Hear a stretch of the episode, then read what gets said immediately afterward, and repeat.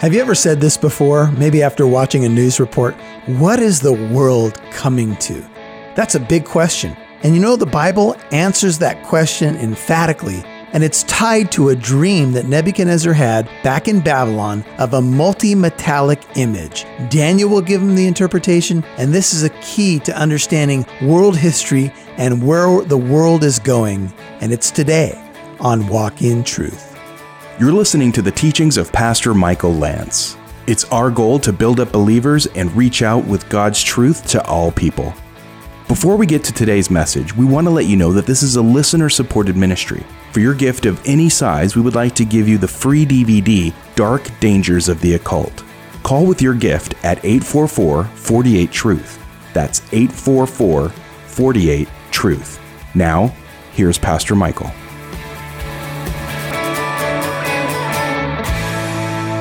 So Daniel's uh, asked for more time. The spiritual advisors to the king cannot produce. Daniel says, Give me a little bit of time. They have a prayer meeting, good thing to do.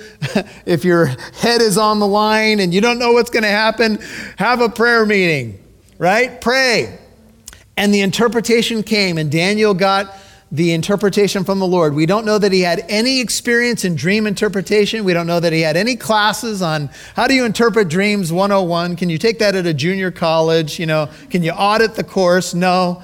We don't know that, uh, any of that. We just know that the Lord had given him the ability. It was a spiritual gift that he had given to him. Oftentimes, you'll see that prophets are called seers. Uh, and a seer can see sometimes beyond his his lifetime. And that's what uh, skeptical scholars, so called, have had problems with the book of Daniel because the book of Daniel predicts future kingdoms, like, for example, Medo Persia and Greece and Rome and e- even a future kingdom, which some Bible commentators have called a revived Roman Empire. We'll get into that tonight. We'll talk about those 10 toes, and we'll talk about the head of gold and the chest of silver, and we'll work down the statue. And we're going to get an interpretation, and we're going to see how Daniel predicts world empires to come. And we're talking about major world empires. We're talking about if you go and study history in a secular college, these are the empires you're going to learn about. You're going to learn about Egypt. You're going to learn about Assyria. You're going to learn about Babylon. You're going to learn about Greece, the Grecian Empire, and Alexander the Great. You're going to learn about the iron fist of Rome, which really ruled the world for some 500 years, a powerful kingdom.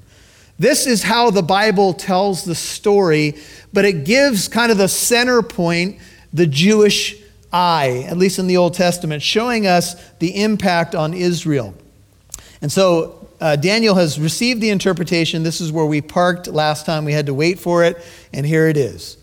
Daniel 2:29 he says as for you Daniel addressing King Nebuchadnezzar he says king while on your bed your thoughts turn to what would take place in the future and he that is God who reveals mysteries has made known to you what will take place. Now we do see in verse 29 that Nebuchadnezzar was trying to sleep like a lot of us have done. We go to bed sometimes with a lot of things on our mind.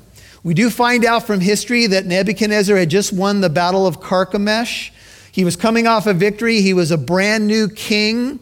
He was probably wondering about the future of his kingdom. As we, we see here, maybe he had a late night cup of coffee. Ever done that before? Oh, you know what? I can have a cup of coffee after five o'clock and all of a sudden, you know, you got a few things on your mind and you start to do the what we might call the sheet shuffle, right?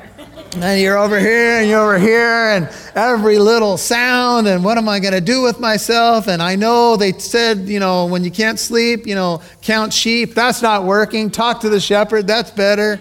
You know, we all have these restless nights. Nebuchadnezzar was no exception. I don't care what position you're in. In fact, it, it seems like when you have more responsibility, you have more to worry about. So everybody wants all this stuff, right? We want to have multiple possessions of this, and we want to have power, and we want to have this, and we want to have that, and then we get to worry about it, right? So simplicity is not a bad thing. And so the Lord is the one who reveals mysteries, and I love Daniel's boldness. He says, King, you were on your bed, you were thinking about things, you were thinking about the future, and God, and he's, in, he's now talking about the true God of the Bible. God who reveals mysteries made known to you what will take place. Now you can see Nebuchadnezzar kind of on the edge of his seat. He's been, he's been waiting, he's been threatening people. He wants to find out what this dream means. And it's about the future. And it's about kingdoms that will intersect with Israel to various degrees. The Bible says in Psalm, uh, excuse me, in Proverbs 27 1, don't boast about tomorrow, for you do not know what a day may bring forth. In Matthew 6, Jesus said in 33 and 34, Seek first his kingdom and his righteousness, and all these things shall be added unto you, the things you worry about. Don't be anxious for tomorrow. Tomorrow will care for itself. Each day has enough trouble of its own. Amen. So we, we all can get anxious and we start the what if stuff. What if this? What if that? What if this? And we start with our fingernails. Right? Like the typewriter. And we're worried about all this stuff, but we can't control tomorrow. You know, I heard somebody say you can't change yesterday and you can't control tomorrow. So you need to live for today. That's what Jesus said. James, in the book of James, chapter 4, verses 13 through 15, says, Come now, you who say to today or tomorrow we shall go to such and such a city and spend a year there, will engage in business and make a profit. Yet you do not know what your life will be like tomorrow. You're just a vapor that appears for a little while and then vanishes away. Instead, you ought to say, If the Lord wills, we shall live and also do this or that. Pastor John uh, Nipper spoke at our men's breakfast recently, and he put a picture up. It was an older photograph. And he said, I bet you that nobody in this room, there's about 50 guys here, knows who that is. And everybody's kind of wondering, is it a movie star? And, you know, and it was a guy, and he was in his driveway, and he had no shirt on, and it looked like it was from like the 50s or 60s. And after he waited for a while, he said, That picture is a picture of my dad. And my dad died, and I think it was 1963. And he said, You know what? Today, if I showed that picture to pretty much anybody walking this planet, nobody would know who that is. Nobody would know that's my dad. And, and it got John thinking, and he's going to do a future message in the book of James about how our life is. We worry so much about stuff, and you know, 50, 60, 70 years goes by, and pretty much everybody walking the planet, except for a few family members who can look back on some old photos, don't even know who we are. And so it brings up some deep questions, doesn't it, about what life really is about. And we see people checking out and committing suicide who have fame and fortune, and we're like, what's going on? Well, it's this idea of the future. It frightens many people. It's, it's something that we have to think about as humans. God challenging the false gods, including the false gods of Babylon, in Isaiah 41 21 through 24 says, Present your case, says the Lord. The Lord says, Bring forward your strong arguments, the king of Jacob says. Let them bring forth and declare to us what is going to take place. Tell us the future if you're a so called God. As for the former events, declare what they were, that we may consider them and know their outcome, or announce to us what is coming. Declare the things that are going to come afterward that we may know that you are gods. Do something to prove that you're a God. In Isaiah 43 or 41 and all the way into chapter uh, 48, the God of the Bible, the true God, is challenging the false gods to predict something about the future. I bring this up because what Daniel interprets is a prophecy about the future. That's what Nebuchadnezzar was wondering about. Who can really know the future? None of us can know it for sure, but God knows the future. God's the one. And so God is the source of the interpretation. God is the one, Daniel 2:28, he's the God of, of heaven or the God in heaven who reveals mysteries. Now, Daniel, when he was interacting with the king, may have been thinking about a uh, former man in the nation of Israel whose name was Joseph. And Joseph also could interpret dreams. And he interpreted a dream for the Pharaoh. And Joseph, just like Daniel, gave credit to God. He said, It is not in me, Genesis 41 16. Uh, it is not in me, but God will give Pharaoh a favorable answer. And that's uh, when he predicted the coming famine. Now, the dream has to do with the latter days. So, Nebuchadnezzar look at verse 28. It says, There's a God in heaven, chapter 2, Daniel, verse 28, who reveals mysteries, and he has made known to King Nebuchadnezzar what will take place in the latter days or the days to come. Sometimes you can see the versions of the Bible say in the last days. What's going to happen in the last days? We all have heard stuff in prophecy, if you're a prophecy buff, about the last days. You know, the end of the age, the end of the world, what's going to happen? Micah 4, verse 1 says, It shall come to pass in the latter days that the mountain of the Lord's house shall be established on the top of the mountains and shall be exalted above the hills and people shall flow to it. That's Micah 4 1. And Hebrews 1 1 and 2 says, God, after he spoke long ago to the fathers and the prophets in many portions and in many ways, in these last days he has spoken to us in his Son, whom he appointed heir of all things, and through also through whom also he made the world. Second Peter tells us that in the last days mockers will come with their mocking, and they will say, where is the promise of his coming? Ever since the fathers fell asleep, all things remain as they were, right? I heard Greg Laurie say one time he was being interviewed and he was on a radio program and somebody called in and began to mock the idea of the second coming. Oh, yeah, right. My grandmother used to talk about the return of Jesus, man. And Greg said he had a moment, call it a Holy Spirit moment, where the Lord spoke to him and said, Hey, do you know? And the, the guy was kind of saying, I don't believe the Bible and all of that. And, and Greg said, Do you know that you're a fulfillment of the Bible right now? You're a mocker that the Bible said would come in the last days, mocking the idea of the second coming of Christ. So you're actually a fulfillment of what the Bible says. You'll hear more from Pastor Michael in a moment. But first, what do you know about the occult? In the month of October, the number one theme is Halloween. Houses are decorated, and kids drag their parents to the store to get the costume they want to wear for their holidays trick or treat night. There are those that take the holiday on a darker path. What do you know about the occult? People are often fascinated with it, but it is far from innocent. It is dangerous. God warned his people in the Bible to understand what it is and have nothing to do with it. Dark Dangers of the Occult is a DVD available to you this month by Pastor Michael Lance. The video includes teachings and interviews that will help expose the occult for what it is and shine the light of Christ's power over it. Dark Dangers of the Occult is available as a thank you when you give a donation of any size in support of Walk in Truth. Call 844 48 Truth today. That's 844 48 Truth. Now back to Pastor Michael Lance right here on Walk in Truth. And Greg said, Do you know that you're a fulfillment of the Bible right now? You're a mocker that the Bible said would come in the last days, mocking the idea of the second coming of Christ. So you're actually a fulfillment of what the Bible says. Who, me? Now, Daniel says, verse 30, but as for me, this mystery has not been revealed to me for any wisdom residing in me more than in any other living man. Notice Daniel's humility. He's still very young.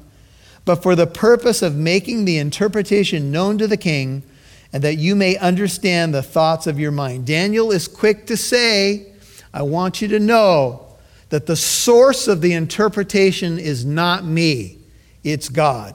Because Nebuchadnezzar, at the end of this uh, interaction with Daniel, is going to want to bow before Daniel. And that's sometimes what people want to do. They, they take the vessel and they think, oh, the vessel must, must be the source. No, the vessel is just a vessel. Daniel's saying, look, the only reason that I got an interpretation and I know your dream and I know what it means is because there's a God in heaven who reveals mysteries. And you got to love the boldness and the faithfulness of Daniel. He would take no credit for the interpretation. And I'll just say, and I think it goes without saying, but I think it's important to say, that when you are used by God, you become a vessel to lead someone to Christ. You become someone who's impacting other people's lives to whatever degree, whatever measure. We make sure all the glory goes to God. Amen? We are simply a tool or a vessel for God. Now, we can follow people as they follow Christ, no doubt. We want to follow good leadership and all of that, but we make sure we know the source of the blessing and the power is God. He says, It's not in me. God is the revealer of mysteries. Look at verse 31.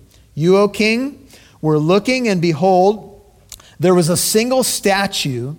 That statue, which was large and uh, of extraordinary splendor, was standing in front of you, and its appearance was awesome. Now, Nebuchadnezzar has to be, all right, let's get through with the pleasantries. Come on, tell me the dream, right? Uh, there's a God in heaven, it's not in me. Come on, come on, come on, come on, okay? There was a statue. Now, if you take a look up at the screen, Nebuchadnezzar saw this incredible statue of extraordinary splendor. This is a depiction of what it may have looked like. It was large, it was enormous in size. You can see the, the mountains in the backdrop. And it had these different materials. I think it's five different uh, metals within the statue. And if you had a dream like this, and let's just say that in your dream, all of a sudden, this huge statue just it goes up before you, and you're staring at it, and there's splendor and light reflecting off it, and you're studying it, and you're like, what does this mean? And you see gold and silver and bronze and all of this. That's what Nebuchadnezzar was doing. He was wondering, and it was an enormous statue. It had extraordinary splendor. And the ESV, if you have that version, says it was frightening. It was unsettling to Nebuchadnezzar.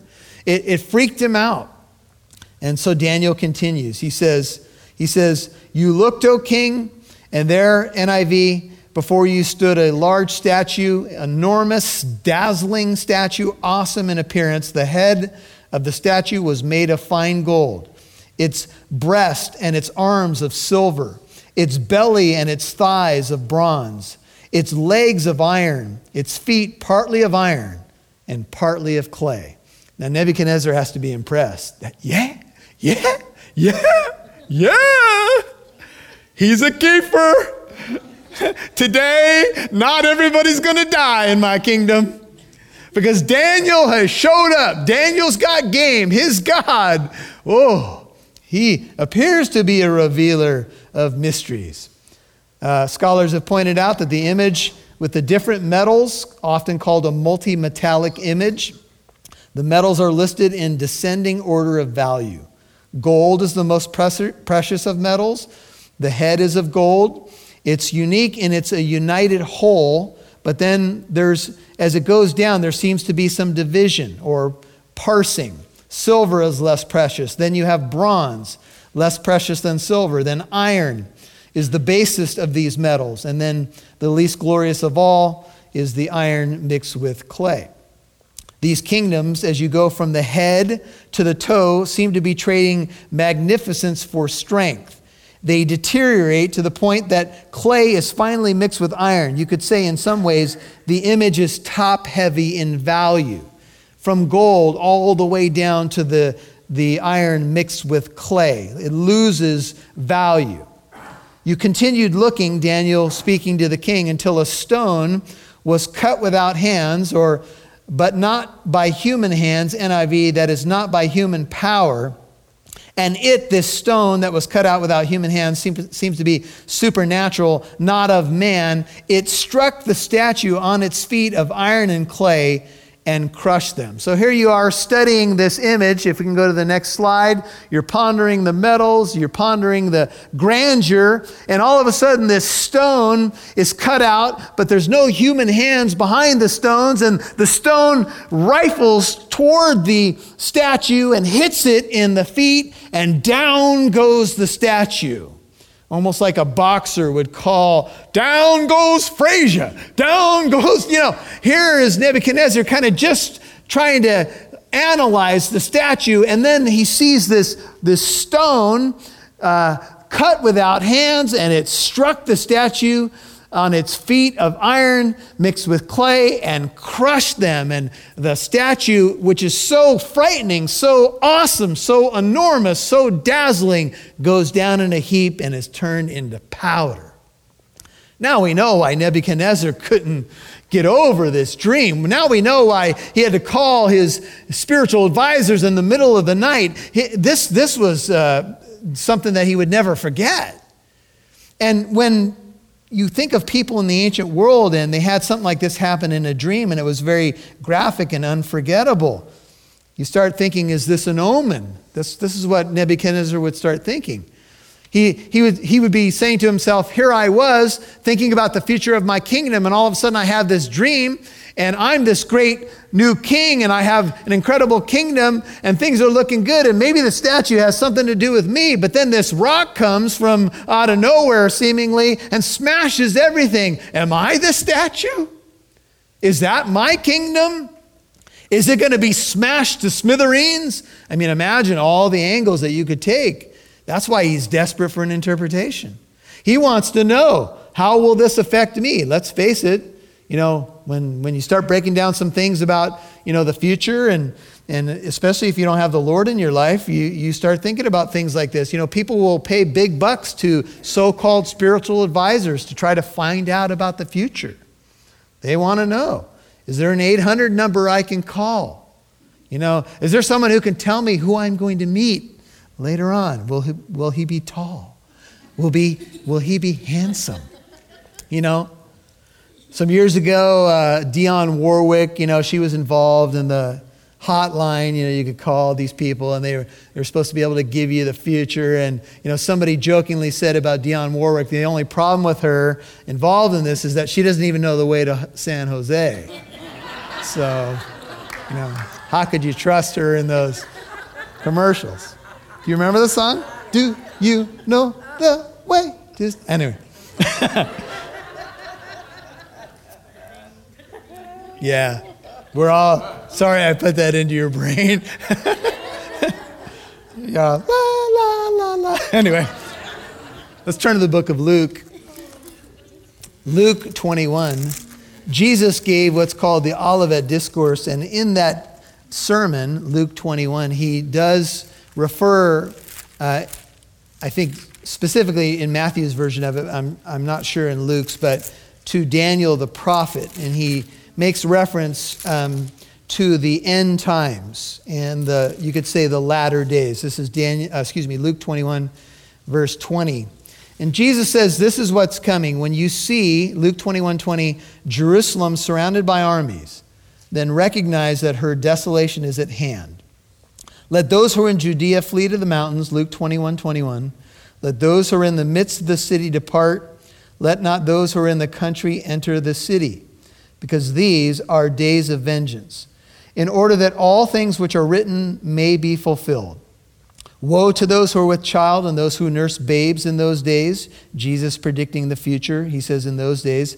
For there will be great distress upon the land and wrath to this people. They will fall by the edge of the sword and will be led captive into the, all the nations, and Jerusalem will be trampled underfoot by the Gentiles until the times of the Gentiles be fulfilled. You could say, in one sense, what Daniel is interpreting is the future of Gentile nations as it relates directly to Israel. Each of these nations, as we move down the statue, will intersect with Israel and have an impact on Israel in differing degrees. And there will be signs in sun and moon and stars, 25, and upon the earth dismay among nations in perplexity at the roaring of the sea and the waves. Men fainting from fear and the expectation of the things which are coming upon the world. For the powers of the heavens will be shaken. And then they will see the Son of Man coming in a cloud with power and great glory. Now we know that when the Lord is revealed in what's called the day of the Lord, if you think about, if we can go back to um, the picture of the stone coming down for a moment, you think about the fact that Jesus Christ is the rock. He is the stone that the builders rejected. He has become the chief cornerstone. No other foundation can be laid except that which is laid with which is Jesus Christ. He is the rock. When the day of the Lord comes, it, it uh, depicts this idea that Jesus will come, the rock will come, and he will rescue his people. He will save them or snatch them up. We, we have the resurrection and the rapture. And then the day of the Lord judgment will come, and it will destroy the world. He will destroy all of those who are enemies of the gospel. He will grind them to powder. He will, you, he will either become a stepping stone in your life to salvation or you will be smashed under him. There's no middle ground when it comes to Jesus. And so, this reference to this stone, uh, probably a direct reference to Jesus and the judgment that is coming. And it's coming on a uh, Christ rejecting world. Hey, listening family, it's Pastor Michael. I want to tell you another exciting thing about walkintruth.com. It's the store that's there. There's some great products up there on some intriguing subjects available in CD and DVD format. When you purchase one of those products, you actually support the radio ministry and help us reach out to more people like you. It's walkintruth.com. Click on the store, check it out, get a product, and you'll be partnering with us in the gospel ministry. We appreciate you. We love you. God bless you. We'll talk to you soon. Thanks for listening to Walk in Truth, encouraging you to reach out with God's truth to all people.